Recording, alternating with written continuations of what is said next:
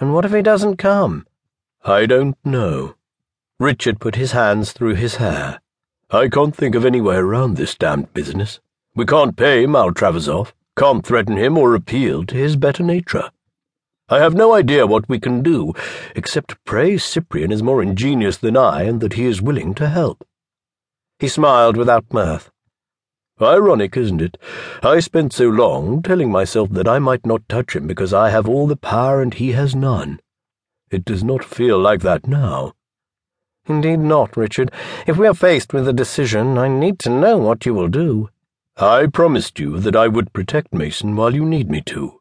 I will do it if I have to rush him and Ash out of the country together. You understand the consequences to your name and Harry's? Dominic looked rather pale. I understand them very well. I made you a promise. And in any case, I should not insult Harry by protecting him at Mason's expense. He would not take that. No, he wouldn't. Richard, I'm frightened. I imagine you are. Silas doesn't deserve this. Dominic was staring at the wall. He's the worst sort of Democrat and guilty as hell of seditious libel, but he had nothing to do with that accursed conspiracy of fools. And to see him hounded like this, I can't. We still have so much to talk about. His smile was a grimace. I know you don't understand. Of course I damned well understand, Richard said. If I had bothered to look and listen, I should have understood from the start. I'm sorry I failed you in that. And if he had not, perhaps he might have understood what he felt for David instead of denying what was in front of his own face for so long. Dominic was silent for a few moments.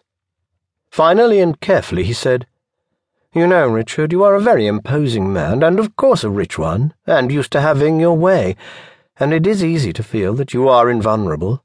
I wonder if I have ever quite understood that you are afraid too.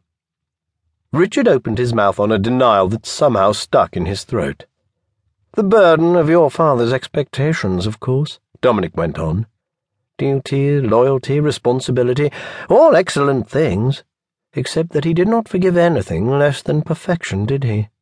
Especially not from the second son, who was obliged from birth to be useful to your brother and live up to your position. I grew to hate those words on your behalf, you know. Your mother may have called you the reserve, but it was your father who taught you that you had always to earn your right to exist. Dominic made a face.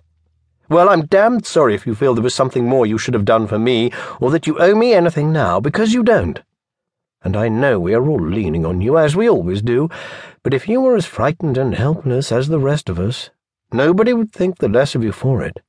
You don't need to earn our affection, my dear. You have it anyway. Richard could find nothing to say. Dominic put a light hand on his. I would wager, moreover, that Mister Cyprian knows your feelings better than I do. Tell him the truth and let him deal with it in his own way. If he comes.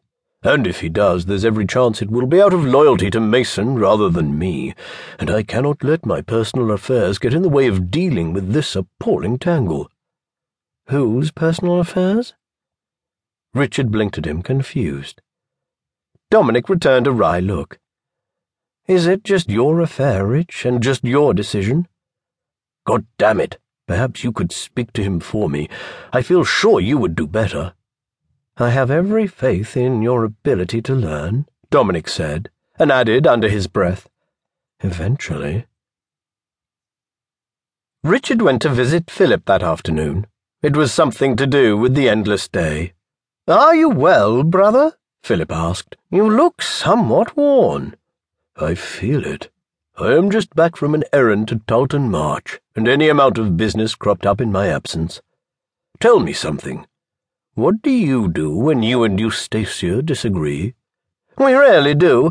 She knows my position and her own. Richard looked up from his teacup. That does not sound like Eustacia. On the contrary, I don't mean that she is subservient. I mean that she does not disagree with me unless she thinks she must.